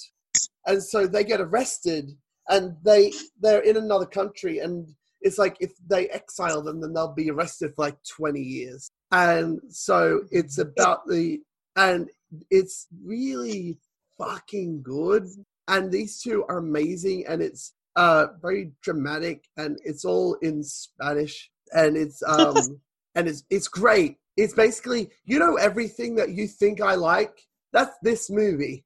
Okay, that's Um, that's fair. and the reason that it's the first gay marriage, at least like when that shit was illegal, uh, is because uh, it was never annulled. Because if they did it, then they if they got arrested, then they would have annulled the wedding and then uh, had them be arrested. But they ran away like heroes um, Okay. to avoid getting arrested, so they were never arrested, and they um, basically were legally married technically for the rest of their lives. Okay, cool. Yeah, and by the time they came back in like when they were like eighty or something, uh, it was the 1980s, so no one bothered. All right. So, what's your next movie? Gotta love that movie. My next movie, number two movie of the year, is a documentary called Hail Satan. This Okay. movie's fucking Wait, what- phenomenal. You saw that movie? Yeah, you had me see that movie. Yeah, It was pretty good. yeah, it was. I'm the biggest fan of documentaries, but it Me was good. neither. I liked it. Me neither. But the most documentaries have a people talking and uh, you give a shit because you like the subject matter. But the way this is presented uh, is very, very interesting. And also the subject matter is amazing. So Hail Satan is about Satanists. And the premise is is uh, it criticizes religion and it criticizes Christianity mainly um, for Christians wanting superiority, not religious freedom. Because if they cared about religious freedom, they wouldn't just care about Christians. They care about. Christianity. Yeah, it showcases the hypocrisy of the um, of the pretty much the the ruling class religion in the United States. Um, and it's interesting because until I saw that movie, I thought Satanists actually like they were actually Satanists. It turns out they're just atheists that use Satan as basically to troll the Judeo-Christian people of Western religions. And kind of what fun. I like about it is they also criticize atheists for not standing for anything. And what what this movie is asking is can you have a religion if you don't believe in a god? And it's can you stand for a symbol more than believing in an actual god? And it shows hypocrisy and all of this stuff that is amazing and uh it's great it made me want to be a Satanist for the entire runtime, and then I step back and I'm like, I can't commit to anything. I'm fine. I'm just gonna stand here and be snarky. Speaking of can't commit to anything, if people only knew how many damn times you changed what your list was going to be for this podcast. Yeah, so basically, I wanted to do best of decade, worst of decade, etc. And then I realized that we're, we're just gonna do the year. And by realized, I mean that Jackie said, just do the year. We'll do the other Pretty ones later. Because literally five minutes before we were going to record, he's like, okay, so you do this and then I'll do that. Like, he keeps changing it. And I'm like, look, You we said that you didn't have a, you said that you didn't have the best list. That's um, true, but I never do my homework until it's time for me to do it. You should know this by now. Hmm, true. Anyway, Hail Eh. Satan is great. Um, it's the best documentary I've seen in years. Uh, I That's love it a lot. Okay, so what is your number one movie? It's probably a cartoon. What is it? My number one movie is uh, it is from India. Uh, Oh, is it- it's, It's you, you're, you're, oh fuck me. Uh, it's uh, U Y A R E. Oh, I love it. Yeah, yeah. Oh, fuck me. Uh, I don't know how to pronounce it. Ure, Ure. I I don't know. It doesn't matter. Uh, so this woman wants to be a pilot, and I think when I sit down to watch this movie, oh, that's cool. She's a woman wants to be a pilot. She's in India. I get it. It's probably going to be a heartwarming, uplifting story, and you know it sort of is. but no, not really, because it's also about like overcoming um, abuse and it's about over it's about overcoming any obstacle that's in your way. And holy shit, are there a lot of obstacles? Because we see her when she's eight or twelve or whatever, when she's a little kid, and she's on a plane and she's like, "I'm gonna be pilot. This is gonna be great." Uh, and we see her flying, and then uh, she wants to be a pilot, and then she goes to pilot training and gets her pilot's license. And I'm like, "That's great. How long have we got left?" Oh no, an hour what happens? And what happened was that she's in an abusive relationship with this asshole, and then she has to, and then she breaks up with him. And uh, India has uh, a series of acid attacks, so he throws acid in her face, which is fucked. Uh, Yep. And and so she's uh, blinded, and so she loses her pilot's license, and also she's disfigured, and so but she and she's like, I don't know, can you get me a job working on a plane? And this guy is like, and she's like joking because she is ashamed of what she looks like because half her face is melted off. It's fucked. That guy's an asshole. And it's it's fantastic. He gets her her job at uh, on a plane, and the entire framing device is this plane is about to is like there, there's been an accident where the both the pilots are um, the pilot and the co-pilot have been poisoned or something. They're both too sick uh, to fly it, and they, they do the classic. Is there a pilot on board? And she goes and steps in, and the entire framing device is about her becoming a pilot, getting an acid attack, and then uh, the the ground control is like, wait, so you're saying that the the person flying the plane is half blind? Are you insane? uh, it's great, uh, and um, and everything that she over every um, attack or everything that she has to deal with, she overcomes through positivity and having a strong support system. And even though she loses her job as a pilot, uh, and she's also you you get a sense that there's hope for her because she because of the support system that's all around her.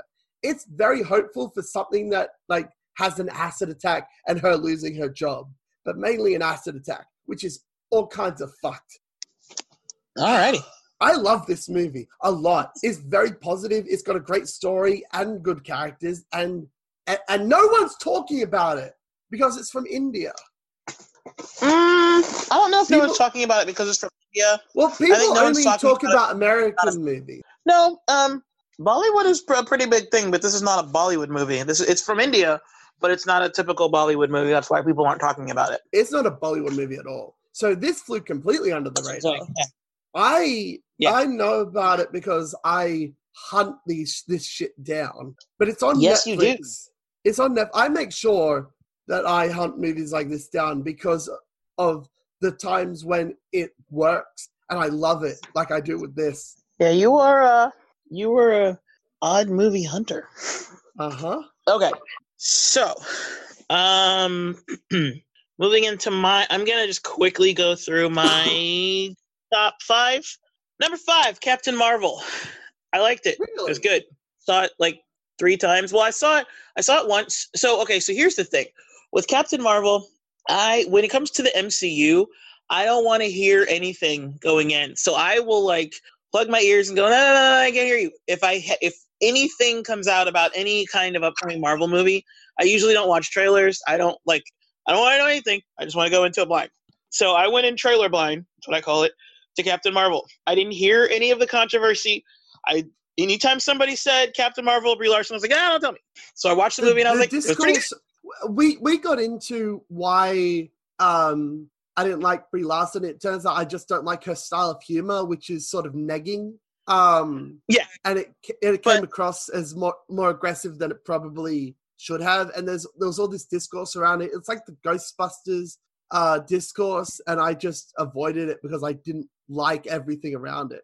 Right, but see, I I missed all of that. I just went to the movie without knowing anything about it, like without even knowing anything about the movie. I knew about the character, obviously, um, and then and I liked it. I thought it was a pretty good, um, a pretty good origin story. And then I decided to watch everybody's reviews about it, And I did something interesting. So because I didn't watch any of the hype about it, I went back and watched the hype and then I watched the reviews. And I noticed that all of the reviews were mirroring what they said in the hype. They were like in the they would look at the trailer and be like, "Oh, she doesn't have any personality. Oh, she's just doing this da da da da." And then the reviews were saying the exact same thing. And I'm like, "But if you watch a movie, there's a reason why she doesn't have personality.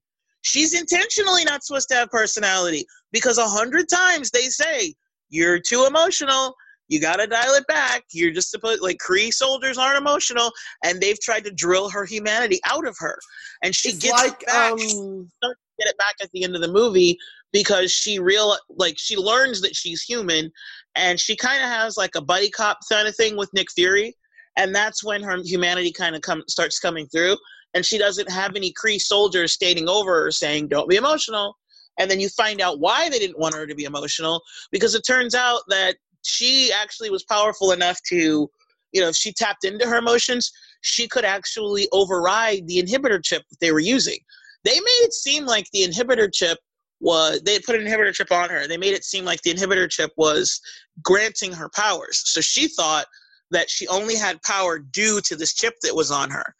But it turns out, no, the chip is actually inhibiting her powers, and she was way stronger than she ever thought. And so I like that um, and I thought it was really good. And all of the reviews that I saw that didn't like it were saying things. They were saying the exact same thing that they didn't like from the trailer, which was actually answered if you watched the movie. So I So- think this is the framing thing. People had a, fra- a mindset going into it that they weren't going to like it, and when they came out, they just they still didn't like it because they like they went in with the I'm not going to like this movie because of these reasons, and they came out not liking the movie because of those reasons, despite what the movie said, like despite what happened in the movie. It's um, it's interesting. Uh, from what you said, it reminds me of Hunger Games. In Hunger Games, Katniss Everdeen doesn't have uh, doesn't show emotion a lot. Um, No, It's not like Hunger Games at all. one. But because she has to repress her emotions, trained herself to not sh- have emotions. At least in the first one, in the in the other movies, they changed it so that she'd be more emotional. Um, okay, so in the, with the Hunger Games, it's different um, because in the Hunger Games, she doesn't have emotion in the beginning, not because she's trained herself to not have emotions, but because she's a blank slate. In the book, she's supposed to be the character that every the book is through her perspective, right? So she doesn't Mhm. have emotion because they want you to have the emotions. They want they, she's like the Keanu Reeves character. Okay, she's the stand-in for you. So she Yeah, doesn't have in emotion. the, In the book, feel the in the, in the book it was explained that um that she's trained herself not to feel emotions because you know her friends keep dying and so she It- needed to train herself to not have emotions to be a a little bit. In the book, what really happens is in the book, she's she starts out jaded because she doesn't really like she doesn't really experience the the full loss that the capital can bring until the third book. Um, but in the first book, she's just jaded by living in that situation, and she what she says is that she doesn't want to she doesn't want to open herself up to emotions and like think of things like a relationship because she's not living in a normal time. She's living in a dystopian future, and she's like, why the hell would I become attached to people because they could just get reaped and die? Yeah. And so, so it's a different kind of. It's not the same situation. In Captain Marvel, she has amnesia, so she has no idea who she is. And when she wakes up, they have put an inhibitor chip on her, and they are training her not to be emotional. So any natural emotion she could she could um, express, they immediately try to suppress it. And the reason why they do that is because they know that she is powerful. They're afraid that if she becomes emotional, that it will trigger memories. And if she remembers who she is, she'll realize she's more powerful and that this is just an inhibitor chip and that she can easily discard it and be even more powerful, which is what eventually happens. Um, but that's so it, it's she's she's forced to be unemotional. So it's not the same thing. Okay. Okay. So, um, so that was Captain Marvel. Um, number four, Ready or Not. oh my I god, saw this. this movie so badly. What? I want to see this movie so badly. I know everything about it, so you can spoil it to your heart's content. But I, the more I hear about this, I'm like, yes, I need to see it. it's well, just like with Isn't It Romantic? Both of these movies are on the list because they stick the landing. Um, it is a comedy thriller, I guess you could say, or com- like, I don't, I don't really want to call it a horror movie. I guess comedy thriller a, or comedy horror. it's a comedy. I'd call it a comedy thriller from what I've heard. So here's what I know Yes, about it. Okay. Here's what I know about. it. I read about this. I'm very excited to watch it. Uh, it was in I it was in cinemas for like a week and a half. Um, so uh, from out here it's still in theater. It's been on Oh. theaters for like three, four months. God, I, I want to see this movie. Uh, so, Ready or Not.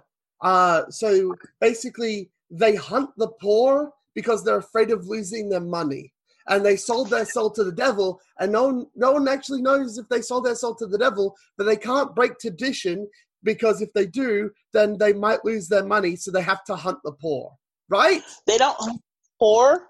They hunt. The, so okay, the tradition is when there's this stupid rich family, and when you marry into the family, you have to play a game. The game is chosen by this random card.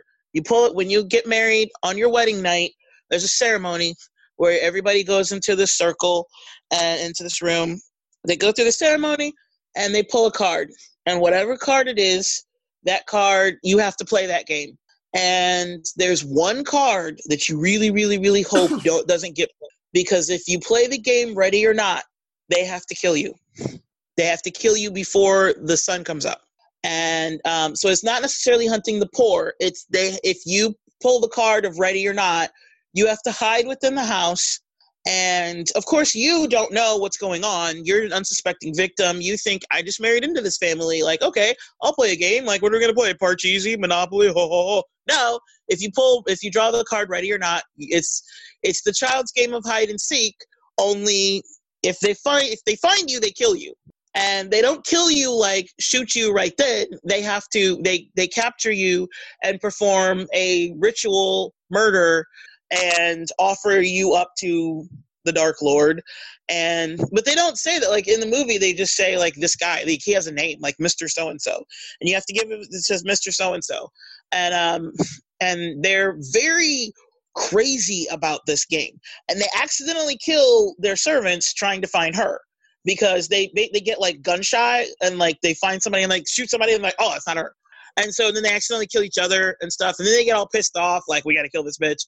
And um and she's turns out she's very resilient and she's really good at hiding. And the twist in the movie is her husband in the beginning so at the very beginning of the movie is the last time they had to play this game which was when the aunt got married and they had to hunt her husband. And um they and the little boy sees him. He's like eight years old and he sees him. And the the man like realizes it's into the game so he realizes they're trying to kill him. And he's like trying to get the little boy to shush. And um and the little boy goes he's in here! And he like points it out. And um and then they go and kill him. And so then y- you go through um you know you go through the the movie and the husband is like the husband tried to talk her out of marrying him to save her because he was afraid that that was going to happen and um and then he was they they get to the to the ritual. And he doesn't tell her anything but he's just really really hoping that she doesn't pull that card. She pulls that card and he's just like he tries to he's like okay wait you know just i gotta get you out of here. So he tries to get her out of the house and she's like what is, you know what's wrong? It's just a game of hide and seek. And he's like no you don't understand. He's like you gotta get up. And nobody tells the person like the the the married person the person who marries in that it's for you know they're going to kill you. They just tell you it's a game of hide and seek and you're thinking okay a bunch of grown ass adults are going to play hide and seek. And you're partly thinking like her because we go through the movie with her like okay i'm sick of playing this game. Like am i really going to play this game until the sun comes up? Because it starts at like midnight and you have to play it till like five six o'clock in the morning and you're like am i really to play this game this damn long? And so like her you're like what happens if i just come out? Like whatever. And then she goes to come out and she sees that they have weapons. And then she finds out that they're trying to kill her and they're little boys they're like there's a, ne- a nephew and he tries to kill her and she ends up actually you know she doesn't try to kill him but she ends up he ends up dead. She doesn't kill him but he ends up dead. And um and then this whole chase goes through and the twist is that her husband who in the beginning is trying to get her out of the house and and the butler who you think is just a butler is actually helping. And he's trying to catch her. And um and the twist is that the husband changes. And he tried to save her, tried to get her out of the house, tried to, and he's like, I don't care what happens to us, because later on you find that, um, because the whole family is like, what's wrong with you? Like, you know, you're one of us, and he's like, no, I'm not. This is twisted, blah blah blah, and um, and his mom was like, stop this. You know what happens if we don't kill her, and then and you're like, whatever, you know, because they never tell you what happens, and he's just like, oh, it's a myth, and I then it- they get I, I, I this Yeah. sounds amazing. It reminds me of Tucker and Dale versus Evil, where the where they they're in the middle of a slasher movie and they and the bad guy and but like the she's not actually trying to kill them, but they end up killing each other. Uh, I to see it. She does end up killing people. She ends. I think she kills the. Um, she kills the butler, and she kills the mother, and she kills. She kills a, a bunch of people because towards the end, when she realizes they are really trying to kill her, because they've tried several times and she manages to escape, and then when the little kid tries to kill her, that's when she's like, okay, this is fucked, and um, and she ends up crawling through shit. It's just it's oh, and she has like the worst night, and There's course, absolutely no way this marriage is gonna last. Oh no, it doesn't last because literally everybody dies. Uh, Ready or not, two, we're getting a divorce. No, there's no divorce. He dies. Um, I know, but at like, the, yeah. So at the what happens is at the end of the movie, um, the sun comes up and they haven't killed her, and um, and she they find her and they try to they, they find her and they like try to kill her and they were like no it has to be ritualistic and the mom was or, um at at first the mom was just like fucking kill her already and then um she ends up killing the mom and then the uh, the great the aunt the great aunt um, was like just kill her already. And um, then the sun comes up and then mr whoever his name is like his ghost kind of appears at the table. And then you realize that he's the devil. And essentially they're vampires because they have to get they have to you know find blood and they all explode. Like when the sun comes up one by one they explode even the little kids all of them. And only she lives. And the house burns on fire. And she ends up she's the only person in the whole movie that survives. And she ends up on the porch and she's like fuck this family. And the, the thing that you realize in that moment is that they never signed a prenup and all of them are dead. She's a billionaire now. That's great. Um, so it's a more So she- violent version of Knives Out. Um yeah except i didn't think knives out was all that great but you know okay whatever go ahead it's not on my worst list i will give you that it's not on my worst list It's not on my worst But- list either.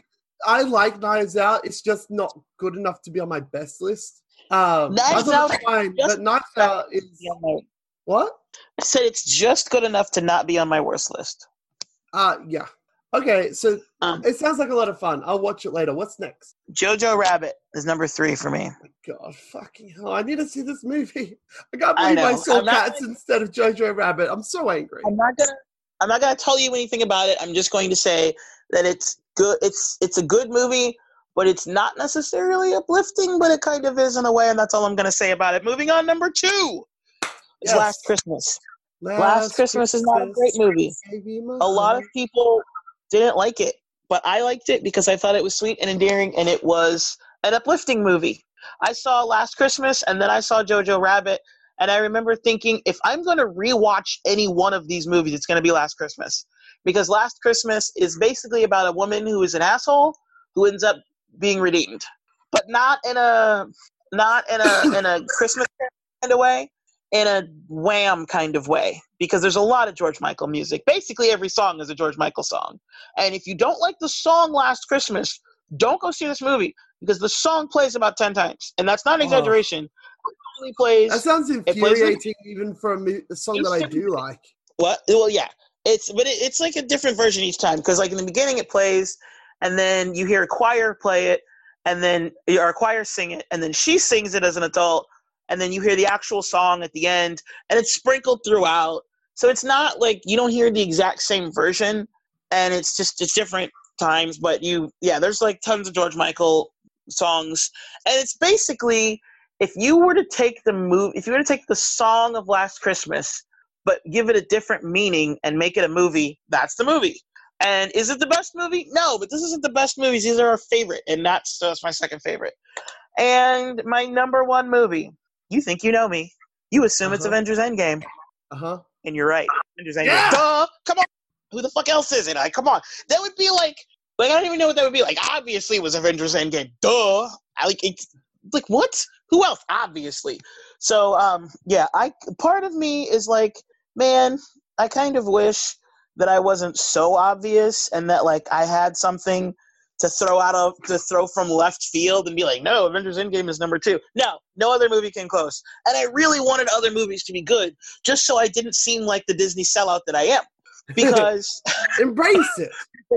true. Because it's true. Because th- this movie, like I said earlier, it was to me it's not a movie it's an experience and mainly i find it an experience probably because i literally sat in a movie theater for three days binging every single mcu film up to you know right up to endgame and you would think that i'd be tired and and just desolate at the end. And at the end my eyes had never been more open. And i was like bring it man, it into my veins. And i loved every moment.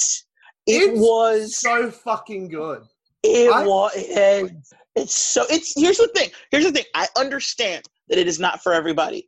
This movie unlike star wars they did the they pulled an opposite of star wars. Star wars were like we're gonna try to do something different.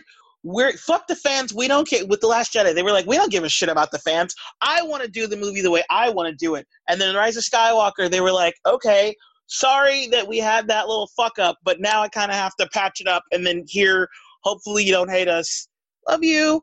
That's what Rise of Skywalker was. Endgame shamelessly, it, it was. Endgame was shamelessly like Jackie, you, you personally, you've seen all 21 prior movies. You've read comics. You are an MCU fan. Enjoy. And I Uh, did. It's fucking Endgame. It's, do you know how many times I've seen this movie? It's just, it's I'm- insane. I'm guessing a lot. But once or twice, I love it. maybe. I love how much It's you love Endgame. I love Endgame. I've seen it literally once, and you've seen it 54 times. It's. I have no idea how many times I've seen it, but it's a lot. I want to. I want to. Um. I want to read this. Um. The definition of pretentious is attempting to impress by affecting greater importance uh, or merit uh, that is actually possessed. That doesn't sound like Avengers Endgame, but it totally is No. because because it's using the rest of the MCU, and it's like, hey, look, everyone that's using the rest of the MCU, look at look at all these movies. We are putting them all together and everything. You want you wanted like ten movies ago to see uh, Captain America use Thor's hammer. Boom, it's here. You wanted uh, Peggy and Captain America to get together. Boom, it's here. We got we got Captain America's ass. We got Iron Man. We got we got time travel. We, we got we got us going to the other movies and being like, hey, we're here. We have jokes that only people that saw Thor the Dark World would get. Who's seen Thor the Dark World? You probably have because you're watching us. Let's do it. I. Love it. um, I love this movie so fucking much. this I- movie actually made. There were movies in the MCU that I. There were believe it or not, believe it or not, the MCU show that I am. There are two movies in the MCU that I did not like at all. And after watching this movie, yeah, I like them a little more. I can't. I, can, I don't hate them. I don't hate. I do. It did because what happened? Like this movie called everything back. This movie was the glue that it just it fixed everything. Everything is good now. Everything's awesome. Everything is awesome. Everything is I'm totally buying the Infinity War, the Infinity Saga. Once I'm a millionaire, it's like four thousand dollars. I don't know, but anyway, like as soon as I have the money, I'm getting the Infinity Saga. It doesn't matter that I already have all the movies on Blu-ray. That means nothing. The fact is, I need the saga because it is Oh, true happiness. Okay, it is true happiness. Fucking, I just fucking Mjolnir. He, he gets in and, and then he calls the light. Oh my god, dude! When I saw this movie, I had when I when it was over, I felt like I'd gone on vacation, and it was like now you have to go to the real world, and I was like, no, make it stop! I want to go back. I want to go back. Don't make me go to my life. Don't make me get out of this theater right. I did not want to leave the theater. Oh, I love this movie so much. And then, because, and here's the thing like, it is shamelessly a fan movie for MCU fans. It is exclusively. It doesn't give a shit if you're one of those people, if you're a snob that's like, ugh, Marvel movies, ugh, superhero, then don't fucking watch it. It's not for you. It's for me. It's, for it's me. literally Okay. it requires the the pretense of seeing all the other movies, and it deserves it because these are like billion dollar movies. Black Panther made a billion dollars. They deserve to have one that's like, hey, you have seen all of these movies. This is any you've seen Infinity War and you've seen uh Endgame, but you've also seen every single movie. We're gonna call back. We got callbacks to callbacks. Yes. And um, like even Thor the Dark World is like it goes back to Thor the Dark World, which is a movie that everybody was like, eh, eh. Like it, It- was it- def- it's on it everybody's bottom writers- list of the MC. Yeah, the writers of Thor: The Dark World um, also helped write this. I don't know if they were It, well, that's what exclusively they the did for all of it. Yeah, for all of it. So a little known fact: the reason why these team ups work so well in the MCU is because, unlike Star Wars, uh, when they go back to when they have characters from other films, like for example, James Gunn, even though he got fired for a little bit from doing Guardians of the Galaxy three and Infinity War and Endgame, he's the one who wrote and partial like he he executive produced and he wrote the lines for his characters. So even though you have these main, you have the you know you have the main plot. When it comes down to the actual what characters would say, the reason why they sound like the characters who they are, even though you have throughout these 22 movies in the MCU now, you've had several different directors and you've had so many different writers. But when it comes time to writing Captain America, the same guy who wrote him in the first movie is the guy who wrote him in the second movie, and he wrote him in Avengers, and he wrote him in. You see what I mean? Like it's the same. He sounds the same because the people who wrote his dialogue come back and coach the writers on this is these are the words. This is how he would word that. And it's the same thing for Guardians of the Galaxy. The reason why they sound like the Guardians of the Galaxy is because James Gunn came back and helped them write their lines. So basically, these writers like they have the script and they go, okay, we want the Guardians in this scene. We want them to do and say this. And then you bring in James Gunn, and he's like, okay, well, he Rocket would say it like this. Groot would say, "I am Groot," and then you know, th- then you put in, you then plug in exactly how they would say what they would say, like what they would say, and and how they would say it. And so, it's a collaborative effort for all of the things that came before. it's so, So, genius It's the way that like they folded everything in. It is, and had Star Wars done that, like think about it. This is 22 freaking films. Well, I think technically, um, Far From Home is 22. So it was just talking Endgame. It's 21 movies, and they were able to be more cohesive and concise with an overarching narrative for 21 films than the Star Wars sequels were for three. You had you had six movies that came before it, and you couldn't get three. yeah. Like seriously? But Star, but MCU was able to just kind of piece this together and make it work, make all the puzzle pieces fit to make a beautiful picture that is Endgame, and it worked, and it worked, and it deserves to be the number one movie of all time because I gave so much of my money. it work. so much. You you you spent so much tickets, and uh, now you have Disney Plus, and you just have it on loop. You're watching it right now. I'm not. My move. My TV isn't on. you Well, want to be though. I, I will say that when I first got Disney Plus and when I saw that Endgame was already on there, I was like, it's going to be the first movie I watch on Disney Plus. So I watched The Mandalorian, but I refused, and I even watched the X Men cartoon, like from the 90s, but I Oh, refused to watch any movie before I watched Endgame. Because it's it's Endgame. Follow us on all the things Facebook, Instagram, Twitter. One of us will be there. Which one? It's a mystery. Links in the description. Until next time, goodbye. Peace.